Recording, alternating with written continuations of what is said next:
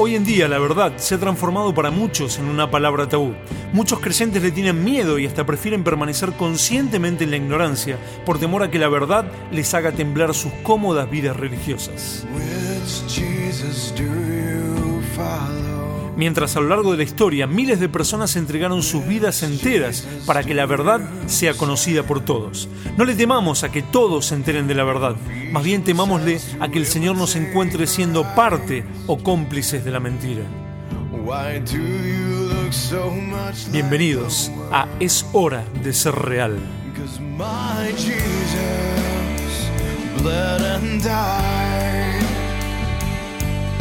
He spent his time with thieves and liars. He loved the poor. Hola, soy Luis Rodas y estamos en un nuevo programa de Es Hora de Ser Real.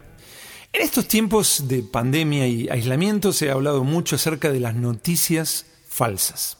Noticias falsas, como algo terrible, horrible. La gran pregunta, la gran pregunta es: ¿cuáles son las noticias falsas y cuáles son las verdaderas noticias? Algunas personas, por alguna extraña razón, piensan que la versión oficial desde nuestro gobierno es la noticia verdadera. Eso pondría al gobierno de turno del país que sea en una posición de generador de la verdad. Lo que dice el Estado es la verdad y el resto es falso. Ellos son la verdad, ¿no? No solo tienen las mejores intenciones, sino que no se equivocan. Son la verdad. Primero, ¿desde cuándo el Estado se transformó en eso? Mañana cierto Estado difama a la Iglesia cristiana. ¿Sigue el Estado teniendo la verdadera noticia?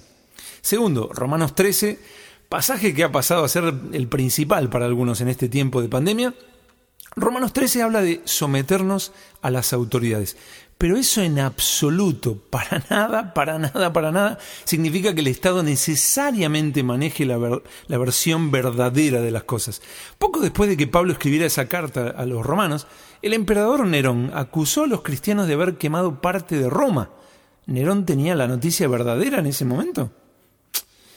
Tercero, extrañamente la versión sanitaria de la Organización Mundial de la Salud pasó a ser para algunos la única versión verdadera. Lo que ellos dicen y el ministro de Salud de cada país repite es la verdad de las cosas. ¿Por qué? Vaya a saber cuándo se transformaron en la verdad. Dos casos que demuestran que no es así. Primero, muchos países han criticado la cantidad de errores de la Organización Mundial de la Salud frente a esta pandemia, al punto de que Estados Unidos le ha quitado su apoyo económico. Very sad job in the last period of time. And again, the United States pays them $450 million a year. China pays them $38 million a year. And they're a puppet of China. World Health Organization was against it. They were against me doing the ban. They said, you don't need it, it's too much, it's too severe, it's too all of these things, and they turned out to be wrong. Uno de los ejemplos es la recomendación de la Organización Mundial de la Salud de atender a los enfermos con respiradores. Y luego de miles y miles de muertos, hoy infinidad de médicos hablan de que usar respiradores en muchísimos casos fue fatal. Y después habrá otra versión de que sí es bueno usar los respiradores y después habrá otros especialistas que van a salir a responderles a los anteriores diciendo que no es bueno usarlos. Pero está claro que la versión de la Organización Mundial de la Salud está en duda. Otro ejemplo, el gobierno de Taiwán, al poco tiempo de comenzada la pandemia, dijo que ya hacía un tiempo le había advertido a la Organización Mundial de la Salud de este virus, pero que ellos no hicieron nada. Al instante la Organización Mundial de la Salud salió a negarlo.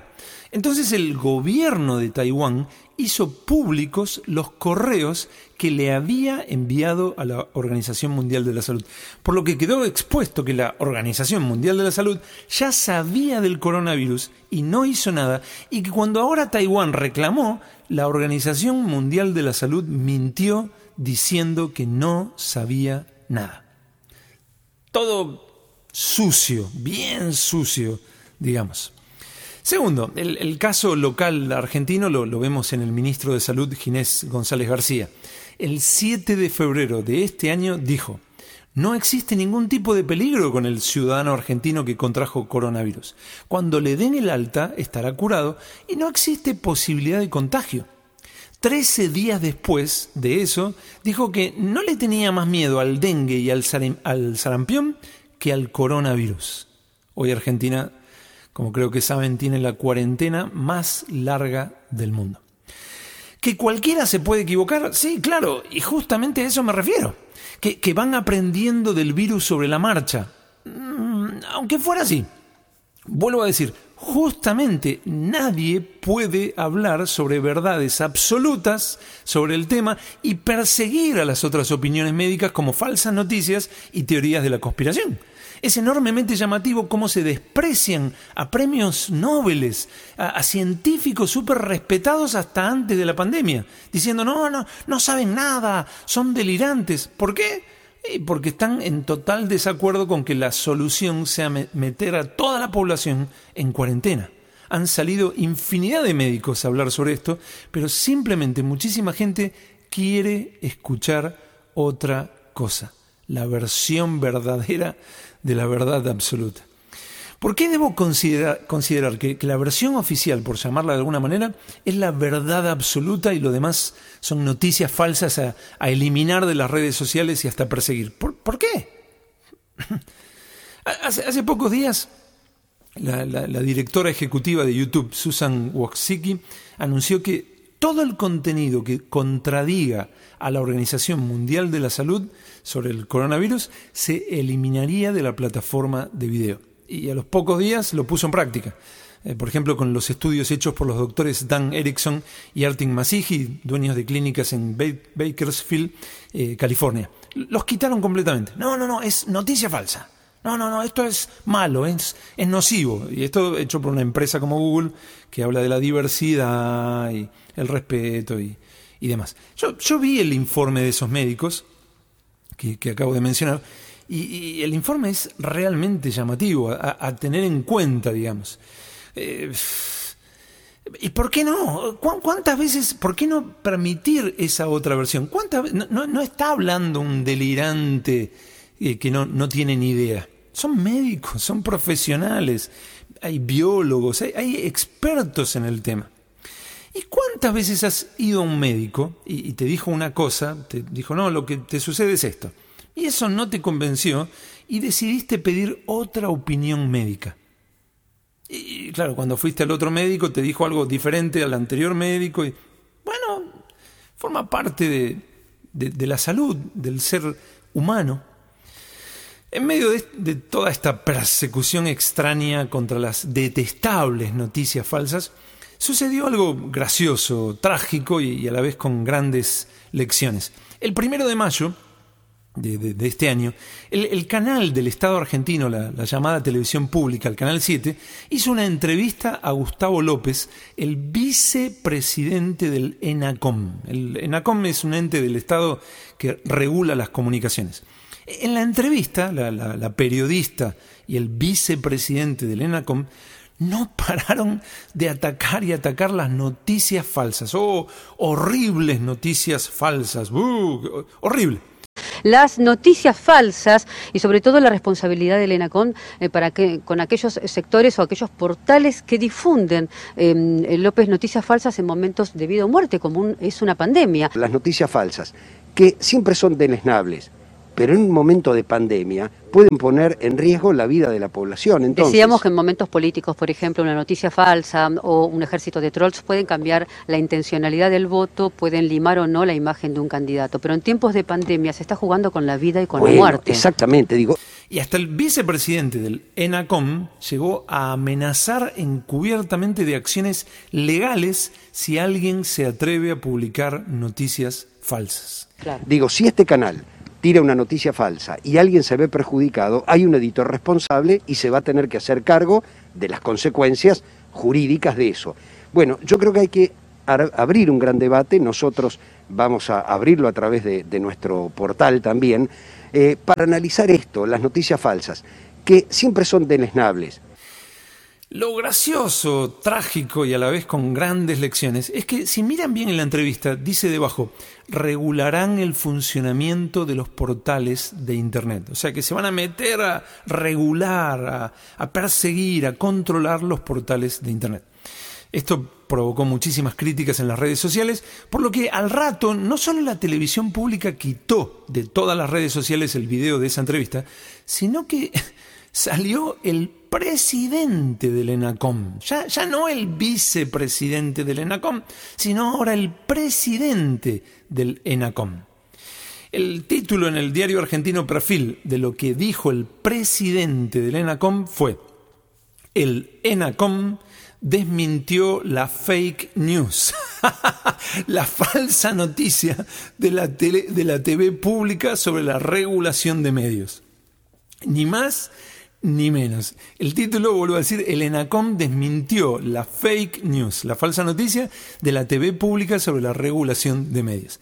El vicepresidente del ENACOM había salido en plena televisión pública atacando las noticias falsas y amenazando con acciones legales con una entrevistadora muy efusiva que no paraba de atacar las noticias falsas. Al ratito nomás salió el presidente del ENACOM diciendo que esa entrevista era una noticia falsa. Qué interesante. La verdad que no seguí el hilo de la situación, pero habría que ver si no salió alguien después con mayor autoridad a denunciar que el presidente del ENACOM había dado una noticia falsa al decir que la televisión pública se estaba equivocando y que el vicepresidente y sale otro diciendo que no, que la noticia falsa. No seguí el hilo de la situación, pero no sería nada raro dadas las circunstancias. Otro caso extremadamente llamativo se produjo hace unos días, el 23 de mayo, obviamente de este año, del 2020, cuando el presidente argentino explicó por qué extendía la cuarentena 15 días más y mostró un gráfico con sus argumentos de por qué tomaban esta decisión. Esto que mostraba era ni más ni menos que las razones que justificaban, vuelvo a decir, la extensión de la cuarentena, ¿eh?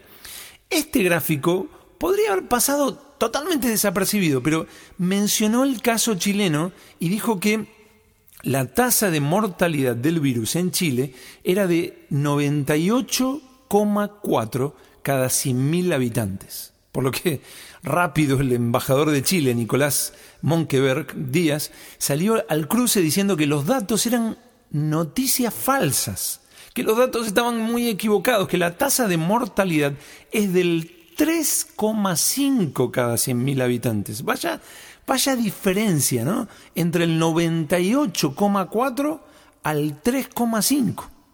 Claro, eso llevó a que muchos prestaran más atención a todos los datos que había dado Alberto Fernández, y los famosos gráficos estaban llenos de noticias falsas. No solo había errores sobre Chile, había errores en los datos de Perú, en los de México, en los de Paraguay, en los de Uruguay. Noticias falsas. ¿Qué hubiera pasado si nadie se daba cuenta de eso? Si el embajador de Chile no decía nada, quedaba como la verdad absoluta. Ahora, fue un error involuntario y fue algo que, bueno, se equivocaron o tuvo la intención de manipular a la sociedad. Si el gráfico intentaba mostrar por qué se extendió más el aislamiento social, esas eran las razones de por qué se sigue necesitando más cuarentena. Ahora, si los datos están mal, ¿qué se debería pensar? ¿Que como los datos estaban mal, la decisión que se tomó estaba equivocada? ¿No se debería volver a revisar la decisión, ya que los datos que llevaron a la conclusión de tomar la decisión de continuar el aislamiento estaban mal? Es como si yo tomo una decisión por un cálculo X, pero después descubro que el cálculo estaba mal. ¿No debería revisar la decisión que tomé? Noticias falsas dadas por el mismo organismo que dice que va a combatir sin piedad las noticias falsas. Y errores continuos de personas que se presentan como la fuente de la verdad inapelable, la fuente de la verdad incuestionable. ¿Tienes puesta tu confianza en que su versión es la verdad y no necesitas otro diagnóstico? ¿Estás creyendo en el gobierno como quien te va a dar la salud y como que guarda con tocar al gobierno? Hablo de este como del otro, del país que sea. Sí, sé que cuando quieren explican que la definición de la noticia falsa incluye mala intención, lo sé, pero eso cuando quieren. Pero cuando no quieren, eres acusado de noticia falsa y digno de ser perseguido. Y YouTube o Facebook no quita tus publicaciones diciendo que es noticia falsa porque vio la intención de tu corazón. Simplemente las quita porque no encaja con lo que la versión oficial dice. A todo esto hay que sumarle que a los medios de información tradicionales les encanta decir y decir que las redes sociales están llenas de noticias falsas. Ven a nosotros, nosotros te daremos la verdad. Cuidado con las redes sociales. ¿Desde cuándo los medios de información más populares no son un comercio en servicio o del gobierno de turno o de la oposición o de cierto poder económico en el país o de este o del otro? Es un negocio. Un negocio que se dedica a formar la opinión pública. Hace muchos años hablé con el director de un periódico argentino y me preguntó, ¿sabes qué es la opinión pública? Y me respondió, lo que nosotros, los medios de información, les hacemos opinar. Sí, ya sé que alguien va a decir, no, no es así, eso es pensar que la gente es tonta. Sí, sí. Claro, lo niegan a muerte, obviamente, es un negocio, pero en una inmensa mayoría de la población de cualquier país esto es una realidad. ¿Les suena eso del cuarto poder? Y a ellos les viene justo eso de cuidado con las noticias falsas, vengan a las noticias verdaderas que las tenemos nosotros. Un pequeño ejemplo de sus noticias verdaderas en medio de esta pandemia lo podemos ver en algo que pasó hace poco. La CBS tuvo que admitir que había publicado fotos de un hospital de Italia en una publicación que hablaba de la pandemia en Nueva York. Hicieron pasar las fotos como si fueran de un hospital de Nueva York, pero en realidad eran de un hospital de Italia. ¿Noticias falsas? Por supuesto que hay noticias falsas, pero por todos lados hay noticias falsas. La moda de hoy en día en este mundo es el relativismo. Todo es relativo. Si dices algo, esa es tu versión de la realidad. La Biblia es una versión de las cosas. Te respeto, tú crees en eso, el otro cree en otra cosa. Que aseguras que la Biblia dice esto y lo otro. Es tu opinión, es relativo. No hay absolutos, no hay verdades, no hay mentiras, no hay bueno ni malo. Solo diferentes posturas y todas son respetables. Lo cual es lo mismo que asegurar que no existe la verdad. Y ahora, de pronto, sorpresivamente, cuando necesitan que solo creas lo que ellos te dicen, se pone de moda la idea de la noticia falsa, la fake news. Es o su versión de lo que está sucediendo y las medidas que hay que tomar, o eres un irresponsable, eres peligroso. Tus publicaciones deben ser eliminadas de las redes sociales y eres digno de denunciar y hasta de encarcelar. Cuando se trata de la Biblia es relativismo completo, no hay verdades. No puedes basarte en un libro religioso con una mirada. Hay millones de opiniones y todas son a tener en cuenta. Cuando se trata de su versión de lo que hay que hacer, es autoritarismo en estado supremo. Y si no obedeces, se te lanzan al ataque. Vuelvo a decir, Romanos 13 habla de someternos a las autoridades, pero eso en absoluto, para nada, significa que el Estado necesariamente maneje la versión verdadera de las cosas. Sino que, por ejemplo, nosotros no nos unimos a grupos revolucionarios contra el Estado. No, respetamos su autoridad. Pero eso no significa en absoluto que consideremos al Estado, sea cual sea el gobierno de turno, como la versión verdadera, absoluta de las cosas. La historia muestra infinidad de suciedad, corrupción, mentiras, de planes altísimamente oscuros. ¿Por qué voy a poner mi confianza ahí? Y eso tampoco significa en absoluto que pongamos nuestra confianza en el Estado, sea cual sea el gobierno de turno, ¿eh? El Estado, tristemente, que debería cuidar a los ciudadanos que los votaron, suelen intentar más bien controlar, dominar y usar para su propio beneficio el poder.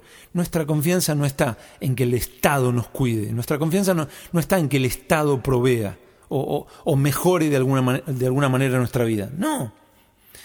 Sí oramos para que el Estado no nos ataque, como habla 1 de Timoteo 2, versículos 1 y 2. Pero nuestra confianza está en nuestro Dios. El Salmo 118, verso 9, nos dice: mejor es confiar en Jehová que confiar en el hombre. Mejor es confiar en Jehová que confiar en príncipes. El Salmo 60, verso 11: danos socorro contra el enemigo, porque vana es la ayuda de los hombres. Vana. Si estás poniendo tu confianza, estás ahí aterrado y poniendo tu confianza en que te cuiden, quizás estás viviendo igual económicamente porque tu trabajo todavía está, o porque te dan ayudas, o porque... y bueno, mejor me quedo en mi casita, estoy más seguro. Vana es la ayuda de los hombres. Danos socorro contra el enemigo, porque vana, inútil, inservible, no existe, porque vana es la ayuda de los hombres. El Salmo 146, después podemos discutir si es mejor la cuarentena, no es mejor la cuarentena, si es mejor quedarse, si no es mejor. No viene al caso. Yo estoy hablando de poner nuestra confianza de que tal gobierno, que tal Estado, que la Organización Mundial de la Salud, que la ONU tiene la versión verdadera de la verdadera absoluta, y poner nuestra confianza ahí. El Salmo 146, versos del 3 al 5 dice: no confiéis en los príncipes, ni en hijo de hombre, porque no hay en él salvación. Pues sale su aliento y vuelve a la tierra. En ese mismo día perecen sus pensamientos. Bienaventurado aquel cuyo ayudador es el Dios de Jacob, cuya esperanza está en Jehová, su Dios. Pon plena y exclusivamente tu confianza en Dios. Con respecto a las ahora famosas noticias falsas, cuidado con tomar la versión oficial como la verdad suprema. Te vas a decepcionar muchísimo, muchísimo, muchísimo. La historia habla de infinidad de engaños, y la Biblia define al hombre sin Cristo como un ser que hace cosas que no convienen, atestados de toda injusticia. Lee toda la lista enorme. Esto es solamente una pequeña porción de Romanos 1, versículos del 24 al 32. La Biblia presenta al hombre sin Cristo como alguien que tiene... todo designio de los pensamientos de su corazón, dice, son de continuo el mal. Eso está en Génesis 6:5. Sí, hay verdades absolutas, pero ningún hombre es la fuente de esas verdades absolutas, ya que ¿qué hombre se va a levantar por encima de los demás y decretar esto es la verdad, esto es mentira, esto es bueno y esto es malo? ¿Qué hombre puede hacer eso? Nadie. Todos somos seres humanos. Para eso necesitamos un ser superior a nosotros, y ese es Dios. La Biblia es la palabra de Dios, la expresión de Dios, infalible, es inerrante. Segunda de Timoteo 3:16 dice que toda la Escritura es inspirada por Dios, exhalada por Dios, dada por Dios. Y Jesús dio testimonio bien claro de esa Escritura, de la palabra de Dios. Él le dijo a su Padre: tu palabra es verdad. Eso está en Juan 17:17. Confía pura y exclusivamente en esta verdad absoluta. De lo demás, cuidado. Can I be like you, Jesus? I wanna be like you, Jesus. I wanna be like my Jesus.